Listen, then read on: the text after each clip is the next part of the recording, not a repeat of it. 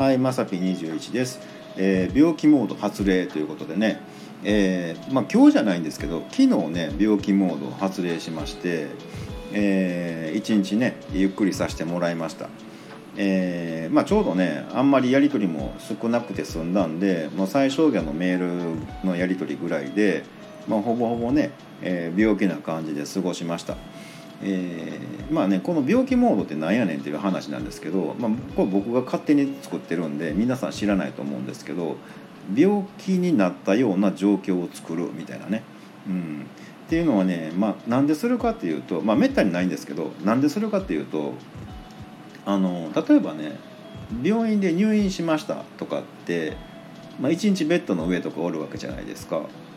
で大したこともできませんっていうね最小限のことにするよ、ね、考えても仕方ないよとかいうね、うん、だって何もできないんだもんみたいなね、うん、ことですごいあの結構自分を見つめられるっていうのかな、うん、そういうのがありまして、えーまあ、それがね足らない時に病気とか怪我とかするんじゃないのみたいな意見もあったりするんでそれなら先に自分からやっちゃおうみたいなんで。うん、昨日たまたまねその日やったんであの何もしないみたいなね。ネットのニュースとかも見ない。もうスマホとかも触らない、まあ、頑張って読書とするとかね、あのー映画見るとかそんなのも全くないみたいなね、うん、普段のオフとは全く違う感じのオフをね、えーちょっと過ごしてみようみたいなんで、うん、もう頑張らない一日っていうんですかね、うん、もうゴロゴロするだけダラダラするだけみたいなね。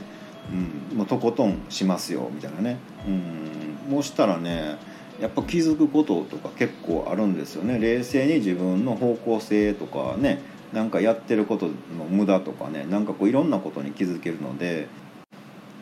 やってよかったなぁなんて思ってます、えーこんな風に言うとね、えー昨日スタイフサボったのがね、えーすごいものすごい正当な理由でねサボったように聞こえるので、え収録してみました。ということでまた下に並んでるボタンと押してもらいますとこちらからもお伺いできるかと思います。ではではまさぴ21でした。